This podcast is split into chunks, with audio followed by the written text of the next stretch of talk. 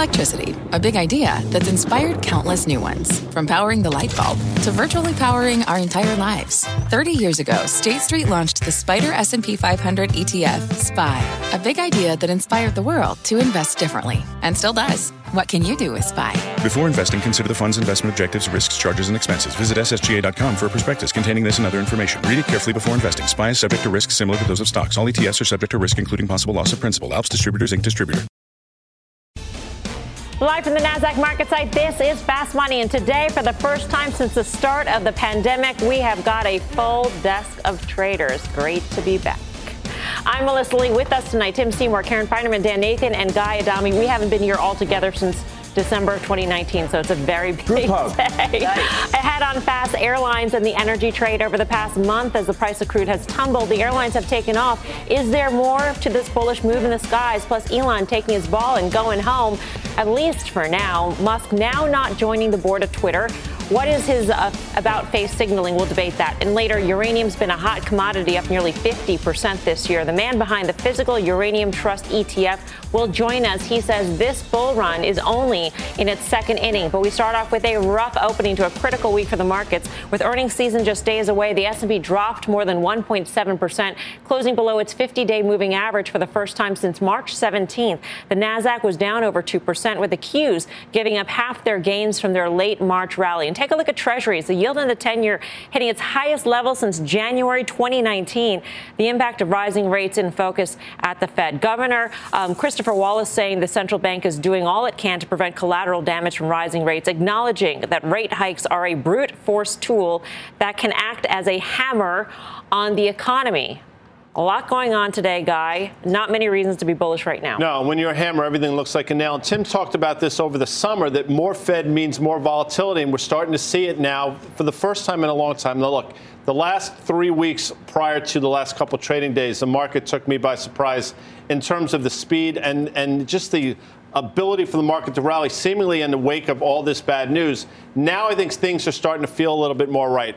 Yes, I know the, the twos, tens, went from being inverted, now it's steepening out a bit. I don't think that's the story. To me, the story, and Karen brought this up a couple weeks ago, comes in the form of HYG, which is now below 80, trading at about a two and a half year low. And that has been the precursor of a lot of very meaningful stock sell offs, Mel. Yeah, and this sell off, though, it comes after a 3.9% move lower last week in, in tech. And, and I still think, at least for now, semiconductors are the most important chart out there. And if you look at what semis have done, uh, the underperformance is almost shocking. So down 15% over 10 sessions. During that time, has underperformed the market by 10%. So if you think about those leaders, and we've we've talked about Nvidia getting down to that 210 level, is giving back 35%. I mean, the, the, the move in the most sensitive and cyclical parts of the stock market um, are awful, and, and it doesn't bode well in terms of the charts. I know Carter's going to be here. I do think that we've got you know a handful of other things that actually look pretty decent for the broader economy. We forget that the consumer has a job, and that part of what's going on with rates is not just the Fed, but I do think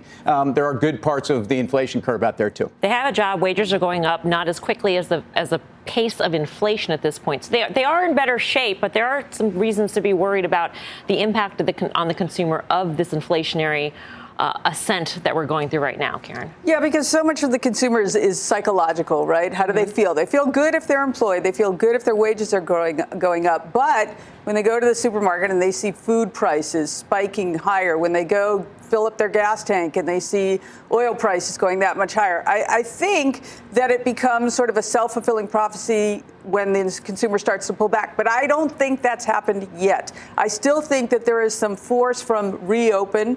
I mean, if you just look at New York City, I mean, the city is just exploding yeah. restaurants and theater and all of that. So I think we have a little more time, but um, the reckoning is coming. One thing I just want to point out we knew the Fed was hawkish, right? We knew yeah. they were hawkish, and we knew they would come out every day again and be hawkish, hawkish. And so we saw over the weekend, Mester on uh, Face the Nation. We saw it today. It's interesting to me the market sort of sold off again on the very same, same, news, news 50 basis points and maybe another 50, and we're going to be very hawkish. Yeah.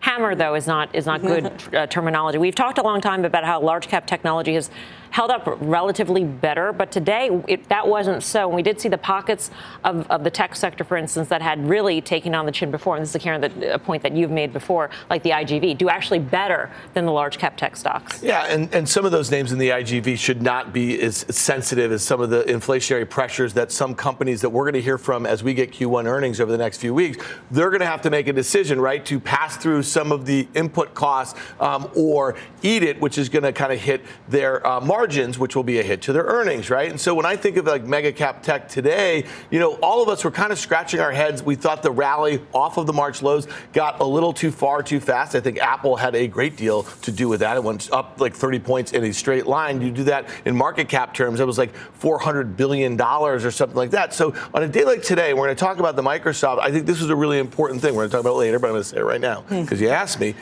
the note was about decelerating growth in one of their right. key recurring businesses. So if you were to start to see those sorts of sentiments on some of the other big names that make up 40% of the NASDAQ 100 as we get through Q1 earnings season, that is an argument for a lower multiple on those five or six names, which have been really keeping the markets levitating despite all of the other damage under the hood. NVIDIA seems to be one of those names that people look as a bellwether. So let's talk about it quickly. On March, I think it was the 14th, stock day traded down to 203, reversed that day, closed higher in a day. We talked about it on Fast Money. This was the first time in a while it's given you an opportunity to get long the name. Trade up to 290 ish within a couple weeks, right back down to 220. I bring up the point again. I think market is focused correctly on valuations and all these things where very short term oversold bounce.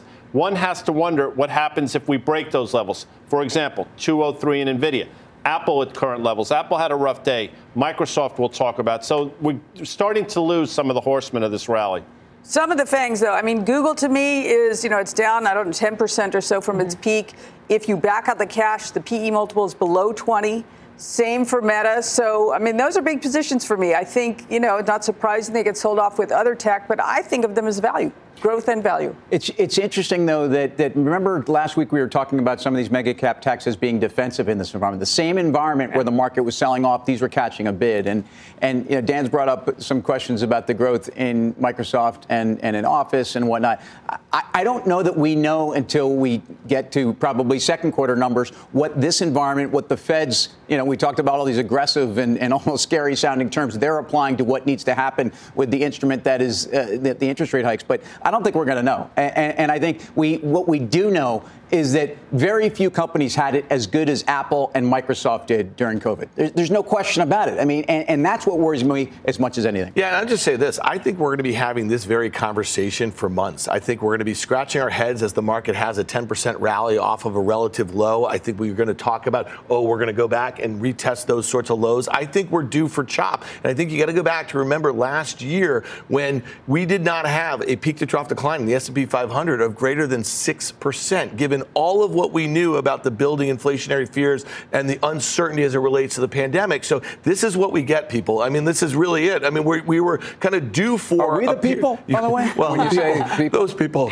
Thank you for showing up here, guys. Um, no, but I, I, just think that we're going to be having these sorts of conversations. Now, to Guy's point, there's going to be lots of great trading opportunities, and I think to Karen's point, I think some of those names that you love the best, that you're thinking long term, five years out or maybe more, you're going to have opportunities to kind of dollar cost average into two. But the real question, I think Guy says this all the time, if the Fed has lost the script, if things really do get out of control, then we are due for that kind of. We had 20% lower in the uh, Nasdaq. Let's see how everything acts if the S&P were to get down there. When you say lost the script, you mean recession? Well, here's the thing. At a certain point, rates aren't going to go that much higher. I mean, let, us just think about that. The 10-year in 2018, when it got above three percent for the first time in a very long time, what did the Fed do? They changed their. They, they moved to a hugely dovish stance, right? If they, if we are talking at some point because of recessionary fears right. about going the other way in rates, I think, I think this is where risk assets go haywire. Think about every chart that we've seen over the last couple of days, though, how, how 10-year rates have broken a 40-year downtrend, and well, all you see are people showing you this chart about how we've broken to the upside of what has been a trend. And I, I hear you. It's hard to imagine a world where rates can get that far ahead of us, um, but it does look like technically we've broken what has been a very long-term well, downtrend. Well, then we are talking about the, the revival of a Fed put, so to speak.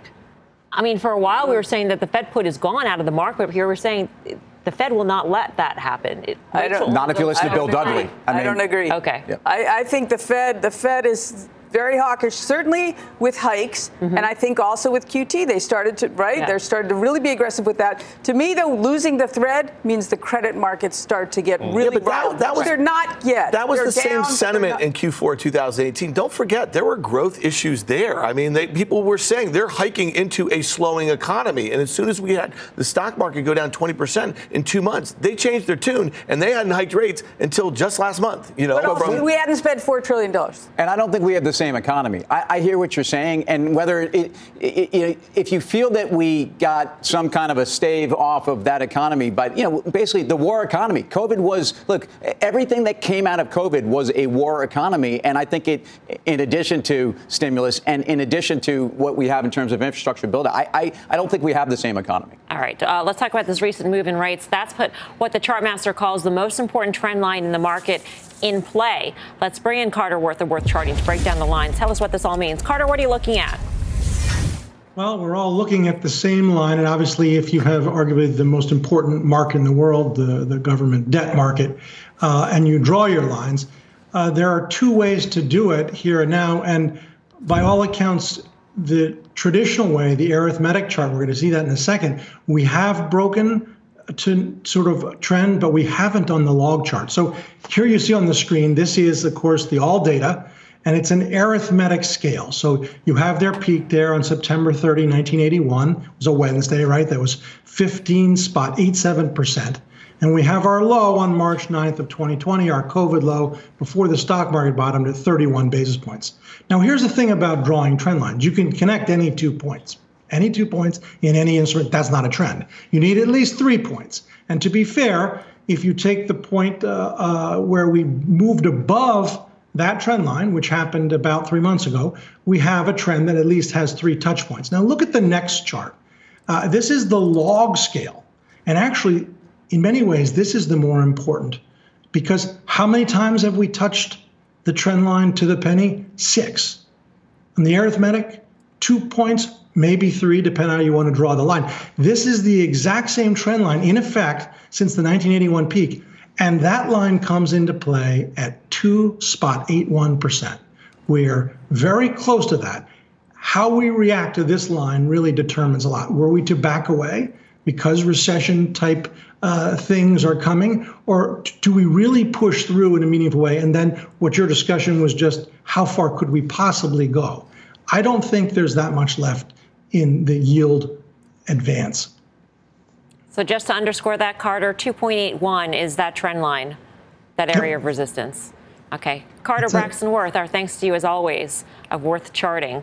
What do you make it? 2.81, that's not so bad. It's not so far from here. We're there. Um, Yeah. and, and the 10 year Bund chart, I know people don't spend a lot of time looking at European rates, but this is maybe on some level a more dramatic chart even than the 10 year. When I listen to Carter say that, it tells me we're going inverted on the yield curve then. Um, because I, I think the Fed has to go significantly higher than 250 to 275 in Fed funds. So um, it, I, I think this is what Dan was saying. I, it's hard for me to see rates go a lot higher, Yeah. except for the fact that these charts are telling me they want to go higher. right. But what did Karen say to me right after that? She said, "But the four trillion that we added since 2018. That's also the reason why it's not going much higher. They have to service all of that debt. The other thing is why they might have the opportunity to do a dovish um, uh, switch is because growth is slowing. What if it crude oil is back at 72 dollars where it was six months ago? All right, we're gonna we're gonna see a CPI print or a, or a PCE print that's Yeah. going to be, high, you know, high sevens, maybe eight something, eight four. I think that's a big difference. And if you look at Carter's chart, I don't I don't I don't like to disagree with Carter because that's usually not a good call.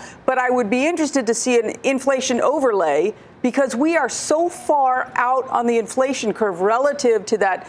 That was peak inflation at the beginning of that chart, and we've been down ever since, and now we're spiked up high. So I think we can go through there. Let's play Choose Your Own Adventure. Oh, I love this. wow. I know. I want Wow. bring it back. Um, let's say you do believe Carter and 2.81 is the ceiling for 10 year yields. What is the investment then? Do you think that the markets can get a respite? No, I think if they if yields stop at Carter's level and start going down, yields be going down because the market's selling off and people are buying bonds as a flight to quality. So I think under those circumstances, if we stop here, start going significantly lower in yields, maybe somewhere between 2.3 and 2.4, it's because the broader market is selling off. That's what you have to be concerned about.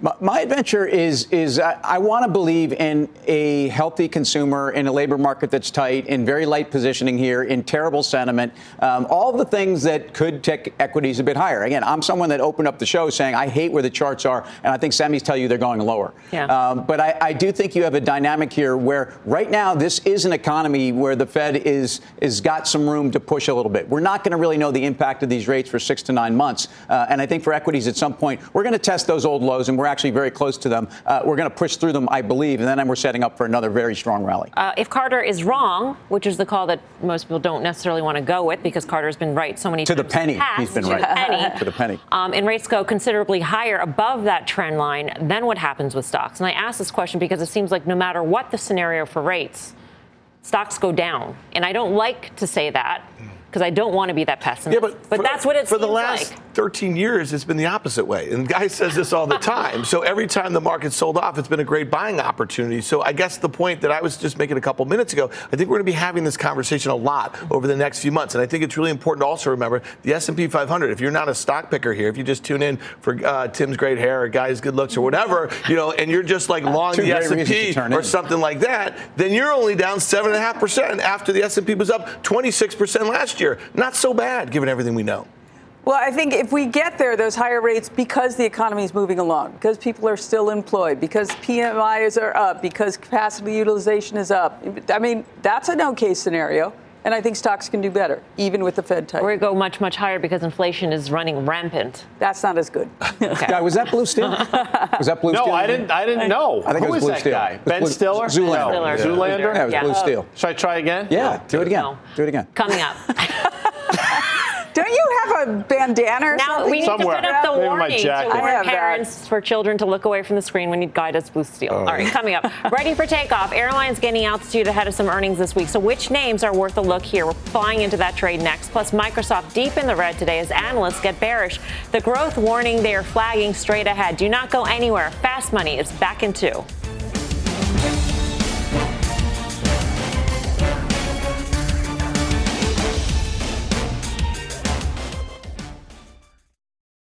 Every day, thousands of Comcast engineers and technologists put people at the heart of everything they create. Like Oluseyi, a Comcast engineer who grew up bonding with his dad over sports. This inspired him and his team to create AI Highlights technology that uses AI and machine learning to detect the major plays in a sporting event. So millions of fans have a way of catching up on their favorite sports. Learn more at ComcastCorporation.com. Wouldn't it be great to have all your investment and retirement accounts in one place? Yahoo Finance, our sponsor today, makes it easy. I use it to put my investment account and 401k accounts into one hub and get expert tips that help me confidently manage my money. For more than 25 years, Yahoo Finance has been the brand behind every great investor. Whether you're a seasoned investor or are looking for that extra guidance, Yahoo Finance gives you all the tools and data you need in one place. They're the number one finance destination, producing a holistic look at the financial news cycle, including breaking news, original editorial perspectives, analyst ratings, independent research, customizable charts, and so much more. Securely link your brokerage accounts for a unified view of your wealth, including 401k and other investments. A comprehensive perspective is what sets apart great investors, and it's how Yahoo Finance ensures you have the insight to look at your wealth in its entirety. For comprehensive financial news and analysis, visit the brand behind every great investor, yahoofinance.com, the number one financial destination, yahoofinance.com. That's yahoofinance.com. Welcome back to Fast Money. Airline stocks moving higher today, staging a comeback as crude pulls back 4% after turbulent start to the year. Will this turnaround for the sector continue? We've all been talking about spending, consumers continuing to spend in the face of inflation. They're spending on going away, Tim. They're spending on going away. They're spending on getting back to work. And, and I think there's a lot of things that I can speak to. I know Dan talked about it in terms of my work life, which tell me it's kind of business as usual. If you listen to Delta, they gave an assessment of what they're, they're going to announce in a couple days. They, they gave some assessment of where first quarter was relative to 1Q 2019, which is how we look at airlines. And they say they're going to be at 78 to 80% of that. Is that good enough? Well, for a company that at least didn't dilute their shareholders massively, didn't load on a ton of debt. Delta, to me, is the one that has the most normalized profile coming out of this, even in a world where transatlantic in front of the bus is under some pressure. Yeah. I like it. I like it here. I mean, the business traveler is definitely getting back out there, even if it's not necessarily transatlantic completely yet. Um, or to Asia, but in, in the United States, I mean, just take a look at your airports. No question. The second, I still think look, it's going to be dicey for the broader market without question. Delta reports on Wednesday, I think before the bell. I don't think that's important because I don't think it's an earnings story. But I do think all these airlines can rally massively in the back half of the year. Delta specifically, and then the travel related stocks. Airbnb, the A in the dawn trade. As you know, I think I know. Dan's ARP trade has the A in it as well. And throw Expedia in there, the E in the Hope trade. I think the second half of this year, for those travel related names, that's where you want to be. And it might start post earnings for Delta this week. Yeah, I'll just say this because we spent a lot of time talking about how Zoom was taking market share from these airlines. Look at Zoom. I mean, literally, it made a low of 95 a month or so ago, and it's trading at 109. And that stock feels like it's going to break those sorts of lows here. And I don't know about you guys, but I, if I don't have to do Zoom, I'm not doing a Ever Zoom. Again. I'm going back to the phone. I mean, like, you know what I mean? So I don't know. I think that's an interesting. Well, I mean, go back to the phone. I thought you were going to say like person. a rotary. No, that's guy's rotary. Well, yeah, I'm, I'm the same age as I was when two, two years ago. Just a couple more gray hair, just two years older. I'm the same person. Be nice. You haven't been in the airline trade in a while? I haven't. I mean, I was before before the pandemic. Obviously, missed a gigantic run after the pandemic. I, I don't know if inflation might be good for them. Can they pass along mm-hmm. these higher energy costs? Probably. Do they charge they for have. everything now? Right. Yeah. So, um, and it's good for their debt. You know, would pay, pay off that debt with lower value dollars. But ultimately, then they do have to refi. But that's down the road. Yeah. All right, we're just getting started here on Fast Money. Here's what's coming up next. Social swing. Elon Musk dropping plans to join the Twitter board. So is a takeover on the table? The traders break it down next. Plus, coins crushed. Bitcoin dropping below 40K as the crypto market heads south. Is there a bottom in sight? Or is crypto winter in full effect? The details ahead. You're watching Fast Money, live from the NASDAQ MarketSite in Times Square. We're back right after this.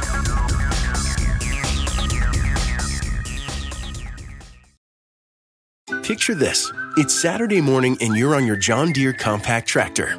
You're effortlessly breaking ground on your new landscaping project. Next, you're moving piles of rocks just by moving a lever.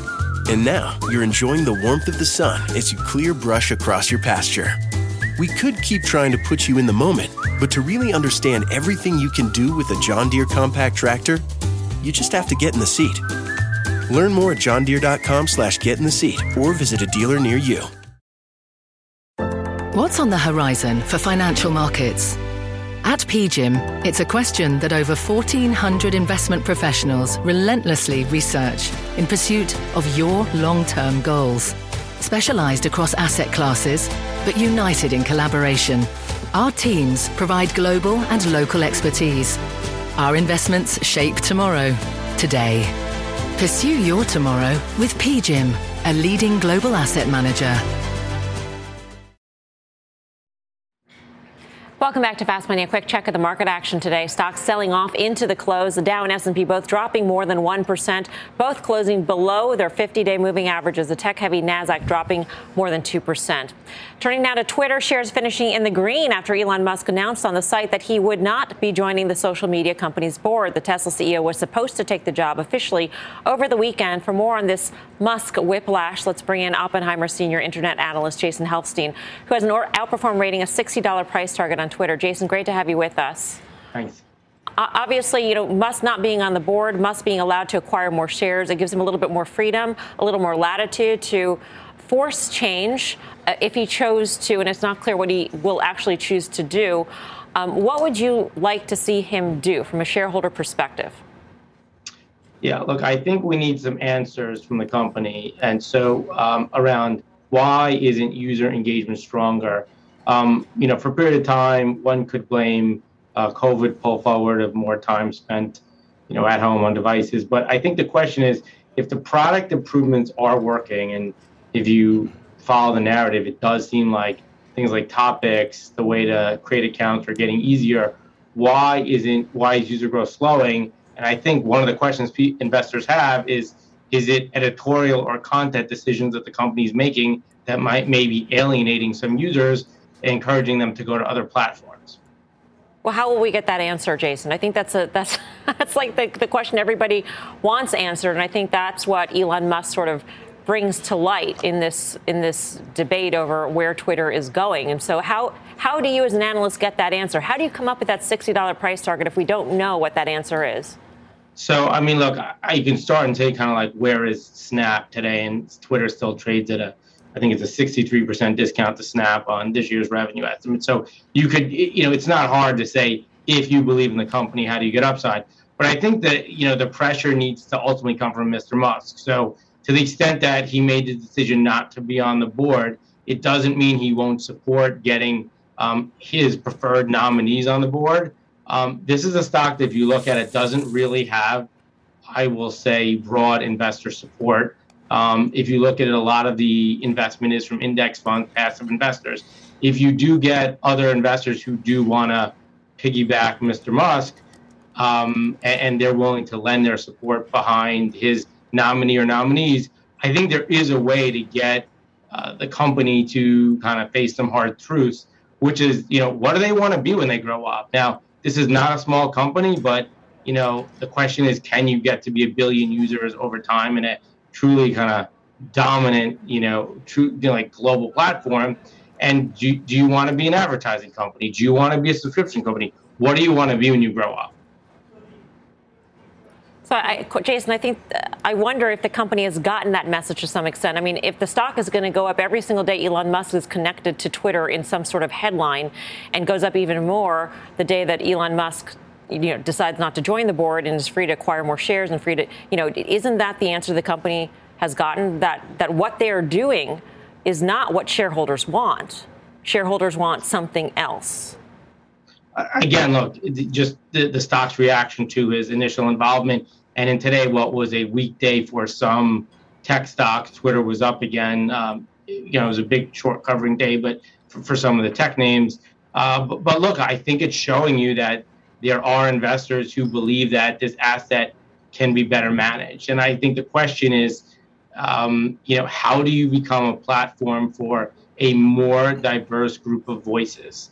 Um, it's clear that the other social media platforms do not want to be in the news business or the or, or the information business. There's other uh, areas that they're focused on, and this is this area is right for Twitter to be successful. And so, you know, look, I think it starts with clarifying what content will be acceptable on the platform. Um, if advertisers don't want to support that content, potentially, because again, we are seeing a lot of advertisers just not want to be around certain news content, then perhaps there's a way to turn it into a subscription business. There are plenty of subscription business models uh, on the internet today. And so, again, um, I think what you're seeing in the stock is that investors do want to support um, Mr. Musk pushing change. Jason, great to speak with you. Thank you. Thank you. Jason Helfstein of Oppenheimer. Um, Bloomberg had an opinion piece today, and the headline I thought was really interesting, put it quite succinctly. Musk isn't joining Twitter, Twitter has joined him. I thought that was really interesting given what we've seen so far. Yeah, I understand why he didn't want to go on the board. I think he can do so much more from the outside. He can, you know, put ideas forth to the Twitter sphere mm-hmm. and get great feedback there. So that's really important. He probably would be bored during the meetings, honestly. And the other thing is, not only is he free to buy shares, he is also free to sell shares. If he were on the board, he would not be free to sell shares except for occasional windows in between quarters. Not that he couldn't, but it's, it's he's now he's absolutely free to sell whenever he'd like. I get why he didn't do it. I'm not quite sure why he said at the two days outset. ago, yeah, I'll be on the board. Yeah, I would just say for investors following him into the trade, he's never really articulated why he thinks Twitter is a good investment. He's told you that he doesn't, he's addicted to the product. He obviously finds it fun um, and he wants changes to happen and he likes trolling them. And I think this really goes back to, you know, his view of the world, Jack Dorsey's view of the world, some other people who've created these centralized platforms view of the world. And I think he's having some fun with it. And I think you're right. I mean, if he were going to uh, go on that board, he'd have a fiduciary responsibility. I suspect he gets bored. I suspect he doesn't think he can affect the sorts of change that he would like, and then he probably moves on because he owns this thing with an average price below 40, and I don't. I think he wants to take a gain. So if he can't affect change that he thinks is going to turn into a greater profitable platform, that he's going to sell out and he's going to move on. It, it, well, we've seen we've seen activism around Twitter before, right? We had we had Elliott Management push it on Jack Dorsey at one point, and and I guess uh, you know the question is, has Twitter been left alone uh, too long? And and I think stirring up the pot, we all recognize, and, and the market has applauded. Um, I think Elon Musk attached to anything, whether it's uranium or, or Tesla or other things, it clearly moves it higher. Um, I, I, just also wonder the company, the CEO over the weekend said distractions, uh, tweeted out to employees, uh, be careful of distractions, substantial distractions ahead. What does that mean? Does that mean they're kind of girding themselves for a, a Musk uh, offensive, and, and that's interesting. Last week, uh, it was April 4th, April 5th. Stock traded almost half a billion shares over a two day period. We thought it would stop at 55. It got pretty close. Here we are in the high 40s. You buy it again. They report at the end of the month. They have a $4 billion stock repurchase in place from their last earnings report, which is not insignificant for that company. And Jason's got a $60 price target. The next time up, I actually think it gets there. Coming up, we're hitting two big stock moves, Microsoft and AT&T heading in different directions. The reasons why ahead, but first, crypto getting clobbered. Bitcoin sliding below the $40,000 mark. So what is next for the crypto trade? We've got the details when Fast Money returns. Get your trades to go with the Fast Money podcast. Catch us anytime, anywhere. Follow today on your favorite podcasting app. We're back right after this.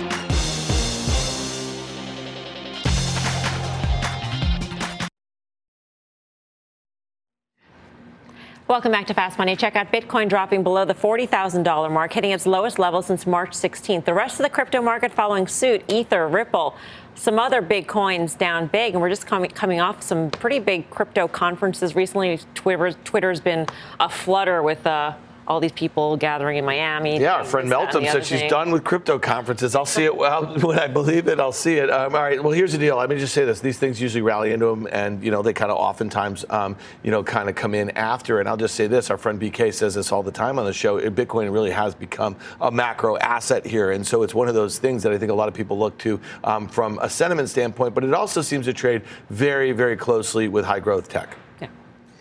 So it was interesting to me that Bitcoin actually caught a bid at the beginning of the invasion, mm. right? Uh, you would think a lot of people trying to get money out of various places, and then it's really kind of gone nowhere. While gold, which has sat out for a exactly. couple of years, really became the sort of go-to hedge, and that's I think that's sort of a knock on the Bitcoin story for sure. And I feel like there's less institutional momentum. We'll see if there's an ETF that's created. That would be important. But right now, it's just kind of sideways or worse.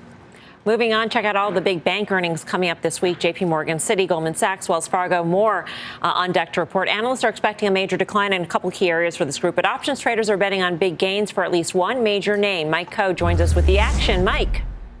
Yeah, so we're taking a look at Goldman Sachs today, Melissa. Goldman Sachs was actually the busiest financial stock that traded today in notional terms.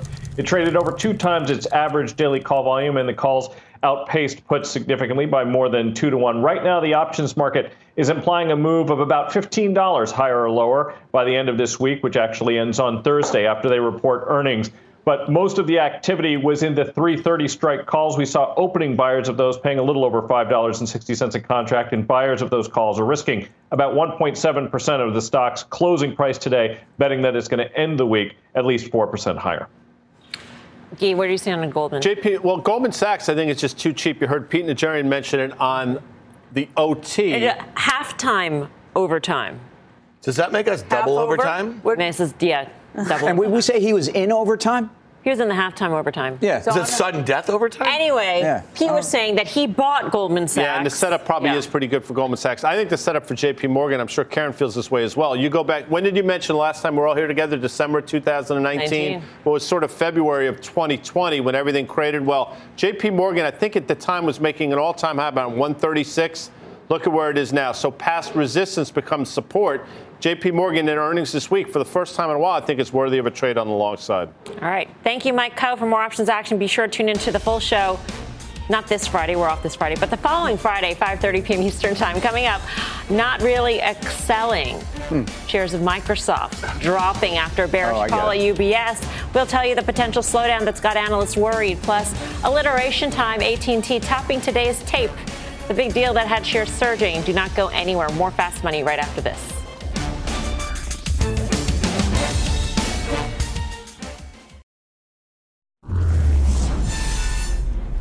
Welcome back to Fast Money. Microsoft shares dropping nearly 4% after UBS warned of a potential slowdown in Office 365 growth.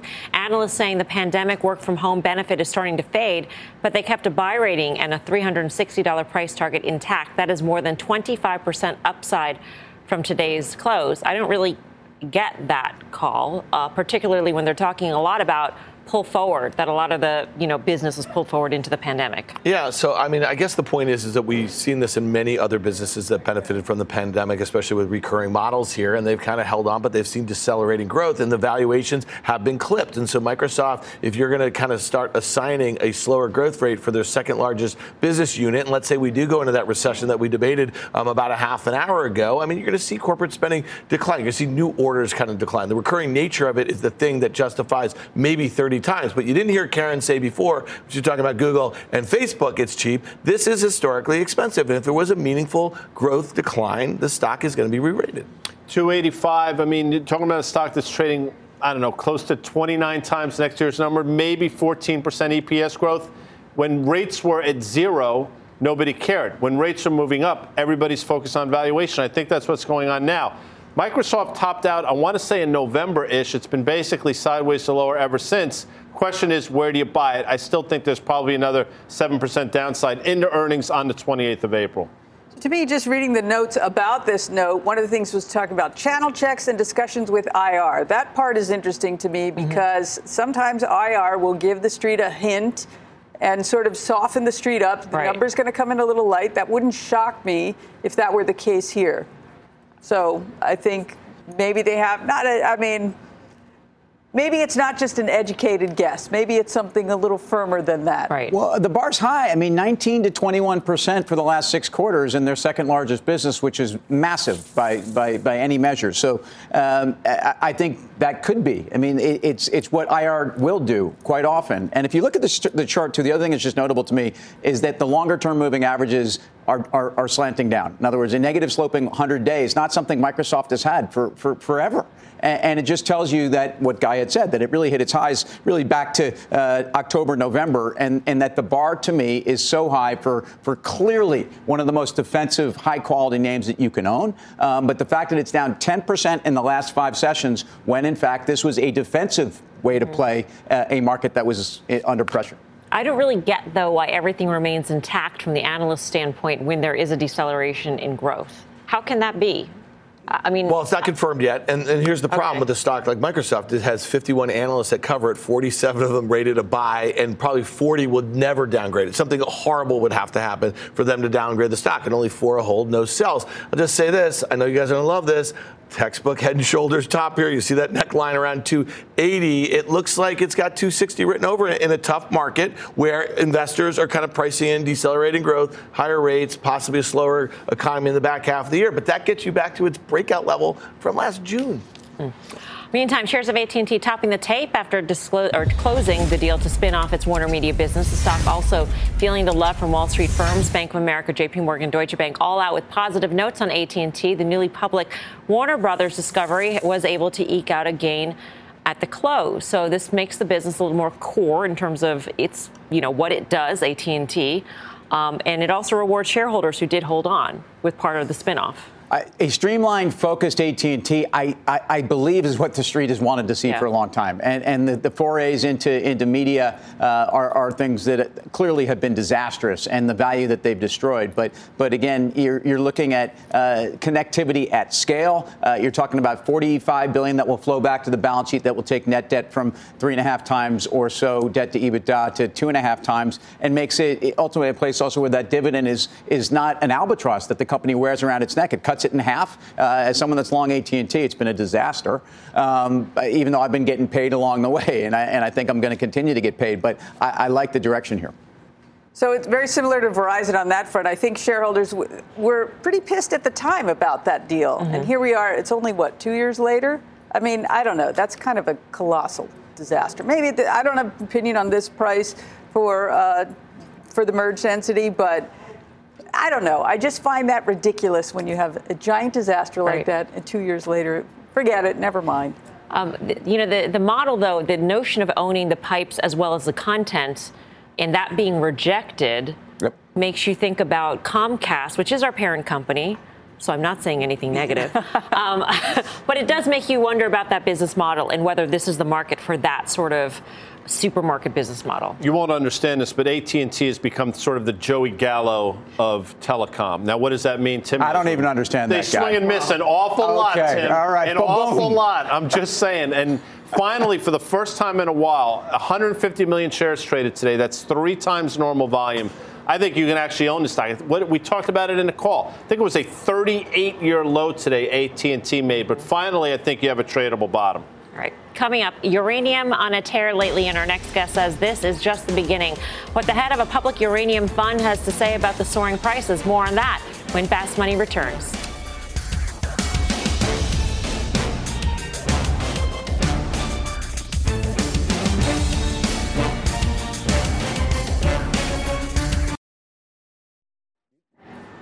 Welcome back to Fast Money. If you're searching for a hot trade, take a look at uranium. The commodity surging almost 50% so far this year, boosted by the Russia Ukraine war fallout. But months before, one major metals investor got deep into the uranium space, and the decision is paying off. John Ciampaglia is the CEO of Sprott Asset Management. The firm runs the Physical Uranium Trust. John, great to have you with us.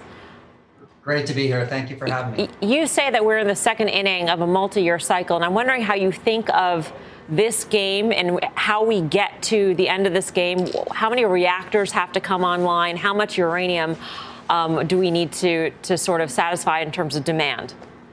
Sure. Well, there's a, the, the fleet of about 400 reactors around the world use about 180 million pounds of uranium every year. And right now, there's about 130 million pounds coming out of the ground through primary production. So, you know, I might ask, well, where, where's this uh, deficit being filled by? And basically been secondary supplies uh, that have been fed into the market, but that is quickly coming to an end. And a lot of that is being driven by non utility buyers, and those are investments uh, made by different funds like ourselves and different hedge funds that want to get involved in the physical commodity. And I would say over the last 12 months, those non utility buyers have probably accumulated over 50 million pounds of physical uranium. So the utilities, who are the end user of this commodity, are obviously competing with, with non utility buyers right now. So right now, um, as it currently stands, from what I am understanding, just the current fleet of reactors, and these are reactors that are operational, that they are running, they will not be decommissioned by the end of the year. I'm just trying to understand what, what the dynamics are in terms of um, how sticky this demand is, because I understand that many uh, reactors in Europe are going to be de- decommissioned in the next year or so. Yeah, well, there's a really there's a what we believe is there's a new renaissance coming in the nuclear power uh, in, in industry because last year it was really all about decarbonization and energy transition. Governments around the world acknowledging they need to include nuclear as part of their clean energy mix because renewables uh, have issues with intermittency, as we all have learned over the last 12 months. So governments around the world are supporting nuclear power.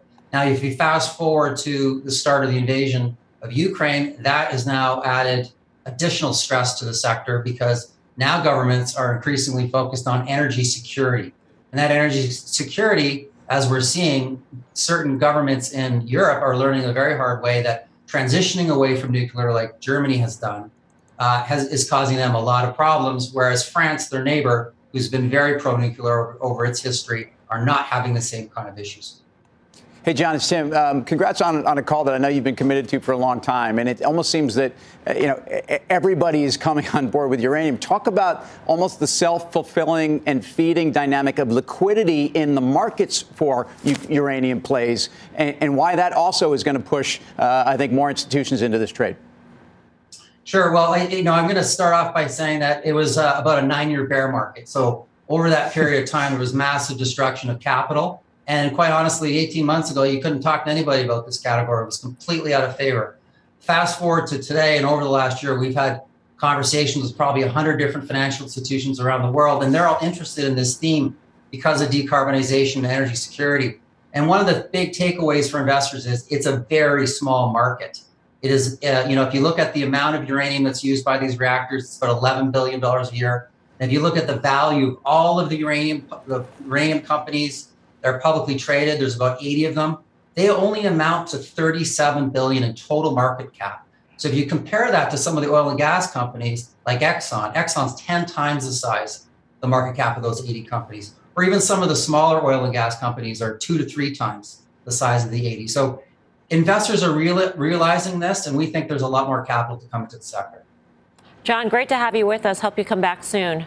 John Ciampaglia of Sprott Asset Management. Um, it's been a hot trade. It doesn't feel like a fad, though. No, not at all. I mean, yeah. Tim's been talking about this. CCJ, I think, 11-year high today. You're going to start seeing more upgrades. You've had a couple of them over the last month or so. Newmont Mining, completely different. I get it, but mining stocks. Newmont Mining made an all-time high today. Name we've been talking about for a while. So the mining trade is not. It's no, it's not a fad, and I don't think it's even close to getting started. Are there giant uranium companies that are private that will be, become public? Or is that, or is he talking about the small amount of market cap that there is for uranium companies? I don't know the space that so that in the physical and just owning the physical. I mean, is, is is part of where you're going to continue to see more liquidity into the space, owning it outright. The, yeah, the actual urea. Yep. You you've been in this trade though too. Yeah, and, and I, I, agree. I, it's not a fad. It's it's about it's about energy security. It's about a dynamic that I think uh, Germany's le- learning painfully. It's about decarbonization. I mean, there's, there's, three or four different trends and themes rolled up into one that are not things that happened overnight. I, am long Sprott, the asset management company, by the way, who I think are involved in a lot of very interesting areas that I think are just in the same kind of tailwind. All right, up next, final trades.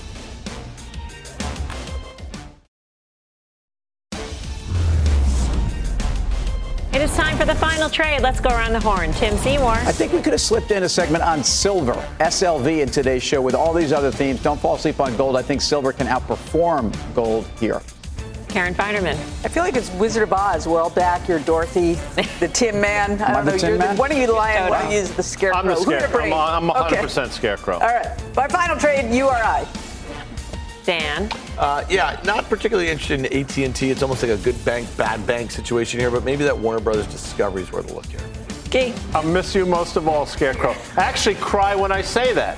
I actually cry when I say there's no place, There's no place like home right now. Twitter. Like 47 and a half is your entry level there. All right. It was great to have you all back here on the desk. Great no place like home. Thanks for watching Fast Money. We'll see you tomorrow. Mad Money with Jim Cramer starts right now.